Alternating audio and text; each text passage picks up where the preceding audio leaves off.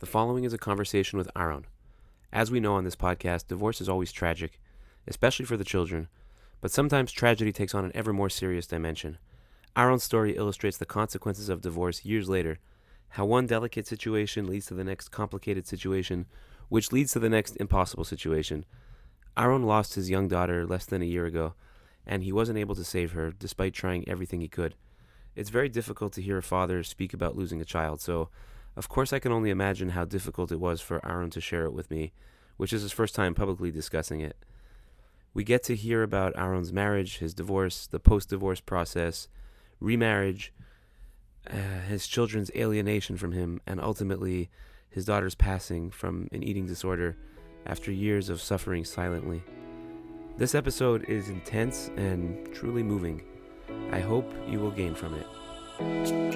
You're listening to the Let's Get Serious podcast, the relationship podcast for frum men, single, married, separated, divorced.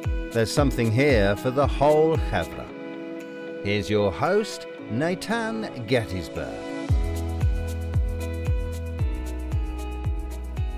Thanks for listening to the Let's Get Serious podcast. We have on the show today Aaron, who has a really uh, riveting and sometimes difficult story to share about his experience. Uh, it's very brave of you, Aaron, to come on the show. I know a little bit about your story now, but um, I, I want to talk to you more about it and uh, give other people the opportunity to hear what you went through and uh, hopefully get some chizuk and uh, understand also what is out there that just you know is something i know that this is something you've you rarely ever talk about even in your inner circles definitely not in public. So it's uh, really want to thank you for coming on and speaking to me today. So uh, welcome, Aaron. Thank you, Nathan. Thank you for having me, and uh, thank you for this important initiative. Absolutely, you're right. Men, um, particularly men who are, um, you know, head of household, are not comfortable sharing and talking or seeking attention in in these on these topics, and often suffer in silence.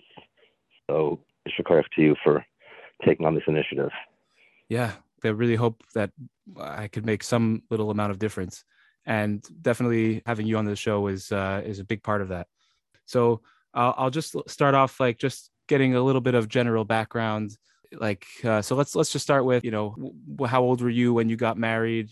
Around you know how many kids do you have, uh, and getting divorced. What was that process like? Let's just start with with your background. You know, just a general overview. Sure. Um, I grew up in a Hasidic home in the uh, in the Brooklyn area, and then left there to uh, other parts of the country and other parts of the world. My parents were involved in, in education and chinuch. I then came back to America to become uh, to, to learn in yeshiva, and that was the beginning of an expanded independence I didn't stay in yeshiva. I continued. I went to work soon after yeshiva, and maintained uh, an independence in my, you know, being self-sufficient and, and as a result, resourceful. Got married at 24, which is a little bit late for our circle, and um, began a family with all the right intentions, with all the right hopes and dreams, and I thought we made a commitment to each other that we were going to be uh, committed to a, a certain uh, lifestyle in, with certain values and certain standards and a, a way to you know to, to raise our children in the chinuch and the and the hashkafa and the style of what we I thought was uh, I thought we were on the same page. What was she from um, the same um, kind of background as you? No, Orthodox, yeah, but not Hasidic. She left the we can just call it the Beis Yaakov is general enough. The Beis Yaakov system, seeking a less uh, restrictive or less punitive type of environment. And she was attracted to a Hasidic philosophy that seemingly on the outside didn't have as many expectations or or scrutiny. Um, and that was actually very appealing to me initially, like, you know, as if, huh, you know, we must have something right if we can attract someone from from one school of thought to our school of thought. Mm-hmm was that a source of friction uh, in, in general in your marriage or that was just something that N- not at all that's great not at all no it was um it was the fir- the first years seemingly were okay until you know until much later on when it was discovered that Mhm. there was lashon hara about me very early on in marriage. But I Mhm. didn't you know I didn't know that, and I just focused on what, what we agreed to do, and we we uh, we we you know we built a home, and we had we had uh, we had several children, several being more than 6 Mhm. Wow. and um, very close in age. And we were we had a very a very big open home. Always had a lot of guests. Always a, a center of, of of excitement and activity, and very welcoming and open to various different diverse people and from different backgrounds or different uh, different religious levels. We're all very comfortable and welcome in our home. And were, were you? Uh, was that something that you were both on board with, or did one of you? Was did she not like that so much? Did you push to be an open home? Just curious if it was something. it's, there was no resistance at all. I, you know, I, I provided, you know, housekeeping and things that were um, that made that job easier. Of course, still a, a woman's home is affected by people coming in and and being in the in the space, but perhaps one of the warning signs that I didn't pay attention to or I ignored was by having all these uh, different types of people, particularly let's say yeshiva bachrim or seminary students, that never really formulated deep relationships as a couple. It filled Mhm. a temporary void of having a sense of purpose. Mhm. Uh, and our table, and you know, being you know, having all this, all this singing and all these you know, Dvar Torahs and a, a, you know, a fun environment is almost like a, a band-aid or a numbing for what's really necessary in in the growth of a family is developing healthy adult relationships. But healthy adult relationships with other adults in the same circumstances requires responsibility and accountability. Mhm. And apparently, as a couple, we were not effective in being able to have those types of connections. So it was numbed with other things. Wow, that's fascinating. That's actually because it's, it's a fine line. I mean, you uh, being very open and welcoming, and then also having to focus on sometimes being selfish in a way, focusing on your own family. I know that's a challenge. I know a family who always has guests, and they're they're always very careful to to also have the family time and try to balance it, but it's a big challenge. Uh, I'll just try to, I guess, go just a little bit more in this topic, just to sort of cover the background. So as as time went on, I mean, things I guess started to get difficult. You know, the the faults in the relationships were exposed. How long was that period of time? Did you, and and also like like at what point did you see it as this is not going to work out, or did you see it as like this is not working, let's fix it, and tried to fix it, but then it didn't work out? Like every marriage that ends in divorce has a totally different path to there. So like, what kind of path did yours take? There's a lot to talk about on that subject, um, Mhm. and I'm going to That's- try to do it without without blame. Yeah, absolutely. because I'm an equal, I was, I'm an equal partner. But I, I really, di- I didn't think that divorce was ever an option. It was, I, I fought very hard that there should not be a divorce. Okay, so it's not an ideal companionship. Okay, it's not, Mhm. you know, maybe what I was hoping for. Okay, so I'm just going to use a, a, an example, which is not a true example. It's just to set the tone. So what if she can't bake potato kugel? That's okay. You know, it's not the important aspect of a relationship. That's not the priority. And there's ways of uh, of compensating or working around whatever I consider may be a uh, a deficiency in what I was hoping for. You know, I was very focused on my business. I was very focused on providing and being a, a, an active member in the community. And Mhm. I thought I was resilient enough to work around the warning signs. And there were Mhm. definitely very clear warning signs. But because I was so independent and, you know, I put up a bravado of, of success and, uh, and, and I was walking around with a smile on my face, no one was felt comfortable to ask the, the obvious questions or confront the obvious. Um, Mhm. My family were overseas. This is a com- she came from a community that my circle of friends knew nothing about, and I thought I could, you know, overcome whatever things didn't feel right, and and Um, you know, just be resilient and move through. I just want to Um, clarify a point because so this is a, a big thing sometimes. So, just uh, if I may ask, like, was financial pressure a factor in your case? Baruch Like- Hashem, no. Um, I was Baruch Hashem blessed with a, a thriving business that had enough cash flow to pay for things so that they don't seem to be an issue. So where Mhm. you know often financial could be an issue. It, it was it was an issue only that I was hope I would hope for a more maybe a more budget conscious or a more uh, fin- fiscally responsible partner. But I again said, okay, you know, you know, a, a Jewish mother of a big family has certain needs and expenses, housekeeping and takeout food and whatever else becomes the norm. I just chalked it up to that, and I just Mhm. didn't. I just you know sort of set those things aside. Every once in a while, I would ask, "Is this really necessary?" But the inability to even ask or have any type of a normal conversation about simple things like, "Was that much money for that specific thing that necessary?" would be quickly Mhm. interpreted as controlling and abuse.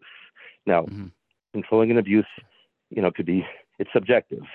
Um, Sure. You know, there are controlling and abusive situations where where the woman is locked in her home with no access to the outside world and and be accountable to to the penny for the loaf of bread and, and bottle of milk, and that's not the case. Mhm. So Yeah, the term uh, financial abuse definitely is very, very broad, especially nowadays. One spouse asking the other, "Hey, what did you spend money on?" That can be, in, in- by some definitions, a form of financial control. So I've heard that theme definitely a lot over the the interviews we've done. And you mentioned also about, you know, Rabbanim, or in our circles, it's called a mashpia, Mhm. often a woman. They mean well, and they're do-gooders. But Mhm. if they're going to take on that role, especially in a challenging relationship or a, a relationship that might have cracks at the foundation, then I do hold them seriously responsible for not doing proper research, not asking enough questions. There are a few in particular in our city who thought that they were being helpful when they were really extremely destructive. Not one of Mhm. them ever, ever responded to my requests to talk or, you know, hear my perspective. And I, you know, I would always honor and respect them as the mashpia of, of my ex. Mhm. Um, and I'd say, but you know, I just think for the sake of our marriage and for the sake of our children, would you please consider talking to me so you can just at least hear another perspective or what else fill in the gaps? And they were completely closed to that. And Wait, so in your case, the the, the mashpia was only uh, for your your ex-wife. Is she the mashpia is not Yeah. the couple's mashpia. sh- right, only for my ex-wife, because anytime there was a couple involved that would start to hear, or a therapist, or someone Mm. actually qualified that would hear that there's, you know, there's a bigger picture here, that therapist or that um, whoever whoever it was would be quickly fired, eliminated, and hmm I was encouraged to continue with that person as an identifiable problem, which I was happy to do because I was seeking solutions and and I stayed in therapy for most of our marriage, but it was a Mhm. one-sided therapy. It didn't it didn't make any progress because there wasn't a partner who would be willing to step in and and like really hear the advice. I'm very happy you brought up that point uh, about Rabbanim involvement. That's something that I want to get more into also at a later time uh, because there are just so many examples. Unfortunately, I see that as a common theme of Rabbanim or you know mashpiyas who are not necessarily trained or their head is just not fully in it. And unfortunately, it's a very delicate subject and it's not often given the right care and bad advice is thrown around and it's uh, sometimes really dangerous and deadly. Um, and I do want to talk more about that, but uh, since we don't have that much time for this episode, I want to just like skip ahead a little bit and just talk about the uh, the divorce process, basically how it went, how you settled things, and then Sure. what happened next. Sure. So at a certain point, when we started to see a, a, a repeating pattern of a lot of challenges and trouble with all of our kids, or once they reached a certain age, and that we actually were not on the same page as far as um, values and and not just in chinuch, but in general in life, and you know, being self-sufficient or being resourceful enough to, to having an education as a priority or a work ethic, things like that. We were just not on the same page. The kids would you know, teenagers in particular do what they do, and they were, you know, they play one against the other, and the kids were starting to suffer. And at a certain point, after as a last straw, we agreed. One of the coaches that I was working with convinced my ex and I to go to a program called The Meadows in Arizona, which is an ext- it's an intensive one week outpatient where you deal with relationship like different things in relationship in our past that likely have an effect on our on our marriage today. And they dig deep. They get into you know family origin, family trauma that may have taken place in the family. And the agreement was I would go for one week, and then she'd go the following week, and I went. And it was, and uh, together, was uh, remarkable. was there any No, point? no. Oh, and then, oh, then there's supposed to be a follow up together. Yeah, and and and, and it was incredible. Wow. I mean, I, I it was it was an extremely liberating experience. It was Wow. you know they dug very very deep, and I, I actually recommend it, which we can you know can put links into there at the end of the podcast. But there's um Mhm. some really powerful, um, very deep, intensive work that was done, Was this like a last and- ditch effort to save the marriage? Yeah. Yeah. Mhm. and it was her turn to go. And you know, day one they dug deep, and within an hour she claimed she wasn't feeling well, and she left and didn't go back. Mm. And that to me was the biggest indicator that this, there's just there's, I'm not working with somebody that's going to Mm. actually help where we can make some progress. And Sure. That's that's the and bare then minimum. then there was the yeah then there was um he wanted to separate with love. That was the the way she described it. Whereas she still loved me and she was still writing me love letters and love notes you know literally to the Mhm. last day. And she said she just wants a financial settlement. She's we're in a state where women get a lot of support in the divorce process Mhm. and the law is the law. And and in this particular state you know she's legally entitled to a very substantial compensation financial support and compensation and i agreed she wanted a complete financial division of assets she had never worked in the relationship but in credit to her she was the mother and she worked in the home Mhm. you know with Sure. whatever resources i was providing to make her job easier but i was never it was never an expectation or obligation for her to work to contribute to building of assets or building or covering the family expenses. But Sure. fair is fair, and you know, right is right, and what was built in a marriage together being my ability to work while she took care of the home is legally Mhm. and morally and ethically considered a shared asset, and I have no problem with that. Mhm. So Sure. she said, "Well, let's separate with love. Give me what's legally entitled to me, and you know, we'll work out a you know, we'll work out a legal agreement, and we'll, we'll reevaluate in six months." And I said, "I'm really sorry, but I don't, I don't think we do that, and Uh-huh. I'm not okay with that. Or you know, if, if this is a decision that you want to make, I want to see the family stay intact, and I accept that there are challenges, and but if you want to, if this is what you're wanting, and I'm not going to get in your way." And I basically drew up a, I had, uh, you know, I had a forensic accountant and uh, lawyer dig into my assets after we met and figured out a plan that would take care of the children well until after they were 18 and give my ex and my kids a similar lifestyle without any interruption. I insisted on keeping my my home because that was what they, they knew and they were used to, but I gave my ex other valuable assets that were equal in value, and I gave a get without any strings attached, without any you know any manipulation or any maneuvering or or anything like that. Uh, it's the right thing to do. I, and I say this on your podcast strongly. Men should not be playing games with get, and women shouldn't be either. Women at times will also use that as a manipulation to get more out of their you know out of out of their husband or soon to be ex-husband, and that's equally as destructive, and it's not talked about enough. Sure. So men should be giving it without any any strings attached, and women should be accepting it if that's the decision that was made. Sure. Uh, absolutely. Okay, so you settle everything. You have this agreement. You gave the get. It's over. Uh, the whole, the whole, the marriage is officially over. What what happened next? Like, uh, how was the how was life afterwards? And especially, let's talk about with respect to with respect to your children. Okay. How how did they receive it? And I do want to get to the difficult parts as well. yeah. The first six months were very good, actually. We were complimented on how well we're handling the divorce, and the kids seem to be doing very well. Uh, school therapists were, wow, you know, if a couple have to get divorced, you're the shining example of how to do it. And it's, wow, and so refreshing and beautiful to see. And we got those types of compliments. And um, maybe it's because my ex actually thought that I'd come back to her after six months. But uh, I waited six months, and there was um, there was no o- no overt parental alienation yet, Mhm. um, and things seem to be working okay. You know, we we had a legal judgment in place. We had 50-50 custody, but it, it, we were very like relaxed around it. You know, you could have an extra Sunday here, or you know, kids are coming later there, or you know, 50-50. But it, it didn't matter if it was you know 55 one week and mm-hmm. 48. So it didn't matter, and it was working well. That's great. We, we had freedom. We could, you know, it was, things seemed to be okay. She got a, a substantial financial settlement, and she was hopefully, you know, investing that and doing something with it to be independent of me, which is what she wanted. And okay, but then after six months, which I waited for six months before I entertained any dating, it's a challenge that frum men have in that instinctively we, we want to raise a Jewish family, and you know we don't live in a, in a by secular standards where you know there's no need to be married. You can just live a certain lifestyle.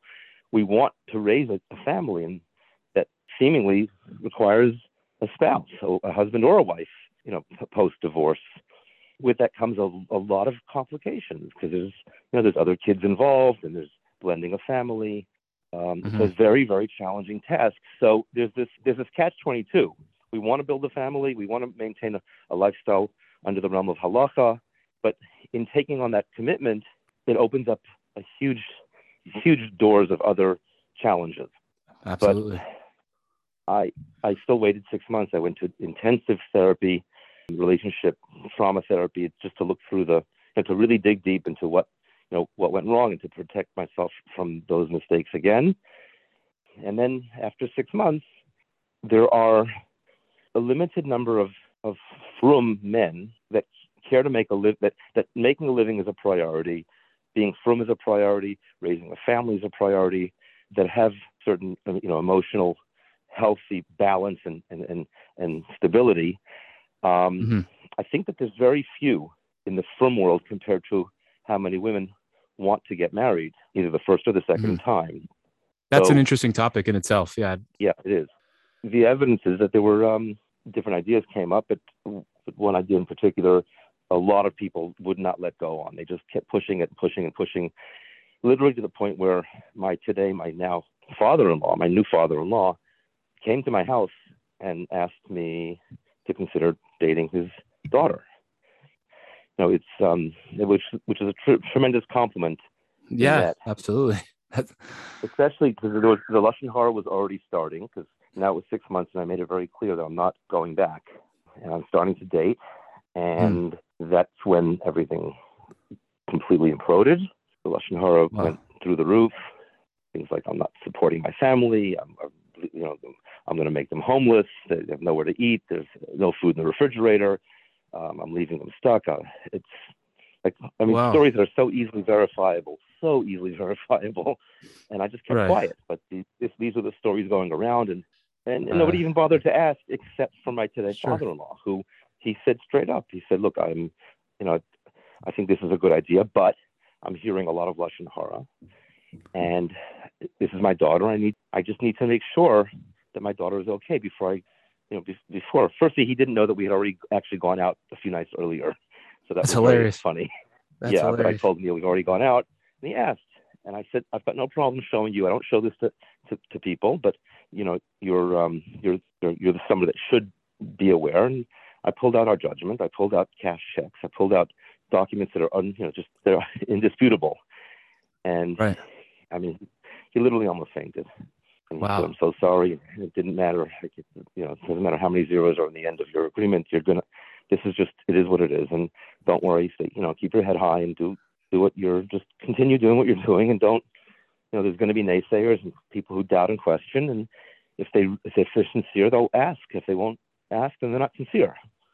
Wow. So your father-in-law, he didn't know that you were going out. You already had gone out on a date with his daughter, and but he thought of that idea on his own uh, to try to seek out to uh, set his daughter up with you. He, he was obviously impressed with.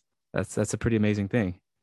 Yeah. So after after your your marriage to your wife now, the the, the relationship with your children changed. I mean, you you know, and you said some some things were being said about you that you weren't supporting them. Did that trickle down to them? Did they hear about that? And they uh, began hearing that. At first, they were actually very supportive. In fact, at first, it came back to me that my ex even said, "Well, I can't think of a better stepmother for my children." At first, wow, mm-hmm. things were okay, and my my wife is exceptional to her stepchildren, to my children, exceptional. I mean, till today, even though they never really gave her a chance, the, the older ones that is, but she was exceptional, even beyond. I I mean, there were circumstances where she had to make a choice between taking care of my kids or her own kids. She was Mhm. she would make time for my kids, and she would literally go to the end of the world to find or do things that they want. She really was, and she was an ex- and she was a valuable mother role model in a turbulent time. And Mm-hmm. That's at amazing. this point, I'm going to add, I have an excellent relationship with my wife's ex-husband because we're all on the same page and we all respect and acknowledge the value of all all of us. Mhm. Um, well, I mean, you're you're his uh, you're his children's stepfather, Right. Yeah, right? That, that's an Um, amazing and- thing. and, it's know- such a hard. That, that's a whole other topic. I, I hope we could get together again and talk about just that topic alone. Uh, I'm sure we could talk. so beautiful. I mean, I, I have chills just just saying it's a very powerful topic. That when it works, it's so powerful. The kids benefit so much yeah, when it works, right. and uh, there's no yeah. bad mouthing. There's no jealousy. We're focused on the right path to just help these kids get through these years to independence. When Right. it works, it's it's the biggest bracha. It's the biggest thing. I Mhm. can't think of a greater um, a, a greater simcha when it works. Wow. And it's such an amazing thing for kids to see, I think. The kids seeing that is just that itself is just so powerful, seeing the adults in their life get along for the benefit of the children that they love. It's so difficult. I mean, you see it it's so often not working. difficult. Sure, because there's ego or jealousy or insecurities. But Mhm. I, I, I really do, in, in my case, give the utmost credit to my stepchildren's biological father, my wife's ex-husband. Mm-hmm. I give a lot of credit to him, and I give equal, or even more credit to my to my wife Mhm. because she she really prioritizes things and she executes them, you know, efficiently with a very delicate needle and thread to make sure the tapestry is sewn together in the right way. So it's amazing. Um, Yeah. So could, could we talk about your daughter? Your sure, is she one of the older kids in the family? she's a middle child. Middle child. Was she alienated from you? Uh, wh- wh- what's the timeline? I, I we spoke briefly Uh, about the it. but- timeline is pretty much as soon as I uh, as soon as I was public about who I was dating, and, and we did date for a year and a half before I got married. It was, you know, I did want to take it slow and be very careful. Mhm. She, from the beginning, at first she was very excited, and she was actually genuinely happy for me. Mhm. Um, And she was about day- how old? How old was she about at that time? at that point, she was um, about 13. Mhm. um, and we were very close. Um, she passed away about uh, about eight months ago, but we were very close. And I'm so sorry. Then. Right. Yeah, we're recording this in in the summer of 2022. Yeah. Just to mention that. So okay, about eight Um, months ago. It's very very recently. she passed away, and I hadn't seen her. Um, I was only able to see her once when she was in the hospital. In you know, since- from the age literally of 13 to 20. She passed away at 20 years old. Wow. Um, yeah. oh my god. and she um she she she's a very special neshama, very delicate and very sensitive and very perceptive. And I guess she she did I found out now something that I always suspected but it, it was it was kept a secret from me. It was a hidden family secret that she was abused when she was younger. And Oh that had an effect on her as she became an adolescent. And the more i wanted to get help for her or find answers to, to the source of her trauma um, the more alienated i was i was you know i was the one that was accused of being you know meddling and interfering with her care and her treatment Mhm. so i was really more and more alienated even though I, I covered her medical bills and i covered her medical insurance and you know my, my medical insurance must have paid tens if not maybe i don't know tens of millions of dollars on her care over over that journey. Wow. but every time they came close to like identifying the source of her trauma that doctor or that therapist or that whoever it was was eliminated. Just like i was Mhm. eliminated.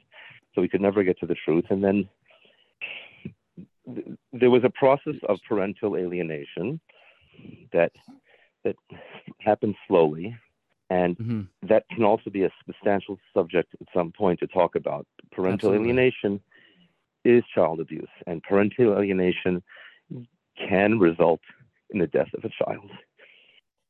It's Sure, of course. such a huge responsibility. And if there's one thing that I can hopefully convey out of this whole podcast is the importance of protecting children from parental alienation. hmm Um, it's just, it's literally, it could be the matter of life and death. It, it, children need both parents. They need both parents, and they need to know that both parents are trustworthy, that both parents love them unconditionally, that both parents' love is trusted, and even if the parents can't get along or live in the same house together, that both parents are equally invested in the care of the child and are you know are equally loving parents that need to be trusted. It's, it's there's no big those children they grow up they're going to have to have a spouse one day and their perception of what a father is or what a mother is if one side alienates the other it gets affected by these childhood messages Absolutely. It's it's such a painful story. And I've I've heard painful stories from it happens slowly and it's some sometimes you don't really realize it until so much damage is done. And it's very frightening. And in your case, was it the fact I'm just I'm wondering how to ask this, but like because you were alienated and you did you like just not have access to her? You weren't able to talk to her, visit her, or be involved in her care? Like, would you have w- was there aspects of her care that you wanted to do differently but you just weren't able to because of an Of- excellent, excellent question. Um, I, I was walking a tightrope, and the advice I got was to just love her from a distance. Don't play into the rhetoric that doctors would have been told that this child has a crazy, unhinged father that's going to show up at the hospital banging on the desk demanding or he's going to you know whatever whatever stories they were told and they were told these stories and eventually Mhm. slowly those few doctors that weren't eliminated did admit to me that they were told these things having never met me Mhm. but i made the decision not to interfere because if i interfere then for sure i'll be blamed so even though i, I you know I, I made many suggestions of treatment centers or hospitals that specialize in my daughter's specific challenges and in essence i'll just share with you it's what started off as disordered eating became an eating disorder and then after time and it not being treated properly and not being treated at the source Mhm. and the root of the trauma her body shut down. It uh, it was it was just it was literally less and less that could be done for her. And oh it's terrifying. Again uh, terrifying. yeah terror what's, what's also terrifying is under the laws of the state i'm in someone over the age of 18 has the right to make a decision uh, to withhold care.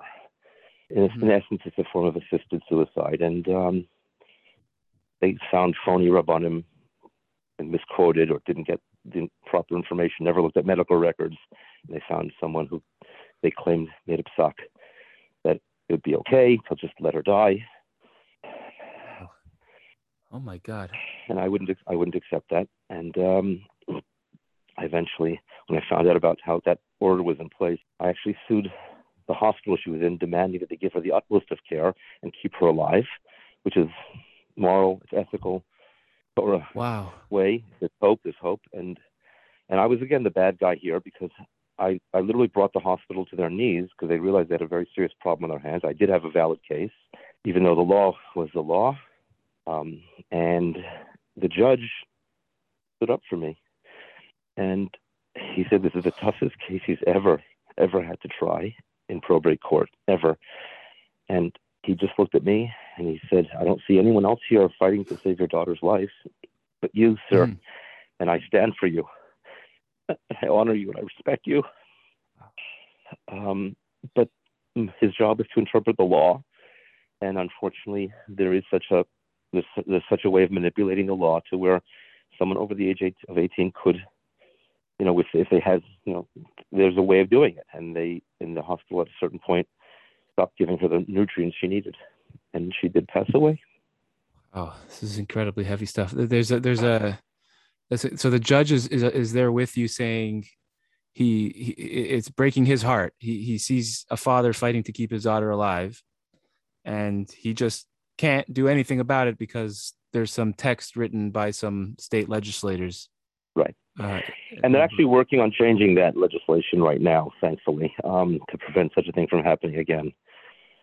Because someone at the age at this age who can't even buy a, a bottle of beer, yeah. um, and who's under heavy medication and under hasn't been nourished in, in years properly, and, and has a lot of emotional trauma, and and again back to the, the wrong type of support. And if you sense any anger in my in my voice, it's it's from that Mhm. from people, some of them in our own community who think they're doing good, who did not do the research. And Mhm. you know, one of them would be screaming, you know, she's going to protect women and women's rights, and she's a, a, a feminist. Well, Mhm. that type of blind support is very, very dangerous. And they did not do their proper research. No one came to me and asked me, "Can I just, you know, hear your opinion, or can I look at some documentation, or can we just look into this a little bit more carefully?" Hmm Wow. I think one of the one of the things I, I hope people take away from the podcast in general, and this episode now in particular, is just that is how complicated things are. People just want a simple two or three facts about someone or some case and just make a decision. You just can't. There's there's so many angles and and and the sad thing is that the people who are supposed to help and that they're supposed to be involved, like they can't always be counted on to do their job or at least you know admit when admit when they need to take a step back i mean it's it's just like it just really rips my heart out what, what happened to you and i hear it in your voice i can't imagine i never want to know what that's like it's just it's unimaginable pain It happens slowly. It happens slowly. It's you know, it's uh, it's Sure. like when the when the when the Bnei Israel were attacked by Amalek. You know, Amalek Mhm. is safek is doubt, and it just starts with a little bit of doubt, and Mhm. then that doubt can eventually grow into literally to what we see as anti-Semitism today, which which unfortunately murdered many many Jews throughout the generations. It starts with doubt, and there's a big obligation here for the people who think they're doing good. If you know, they, they need to get. Uh, somebody asked me just yesterday about there's another you know situation in the community that involves it involves a divorce, and I said I'm not qualified to help you. I might have some experience, but I'm just not qualified. Mhm. People need Absolutely. to have the courage to say this is a big deal. This is important. The consequences are too big, and I'm gonna not just back away, but I'm gonna demand if you want my friendship that you get the proper guidance and you make sure there's a team of people involved to seek the truth Mhm. and, and make better decisions because I have no doubt in my mind the many, many options that I presented and my insurance was willing to pay for or I was willing to pay for that could have been given to my daughter to save her life, they were not they were dis- discounted or they were nixed before they even before they even got Mhm. properly explored. right i can't i can't imagine the what goes on in your heart uh, thinking back to all those possible paths that you were shut down i mean i like how you use the word courage people need to have the courage to say when they're not qualified it's it's just so heartbreaking The, the, so I just in this in this part of this podcast, I want to just again emphasize the uh, the dangers of parental alienation.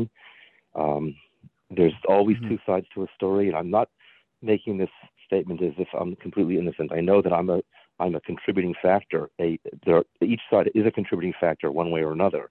Mhm. So just the issue is so big Mhm. and it should be um, it should be handled very delicately.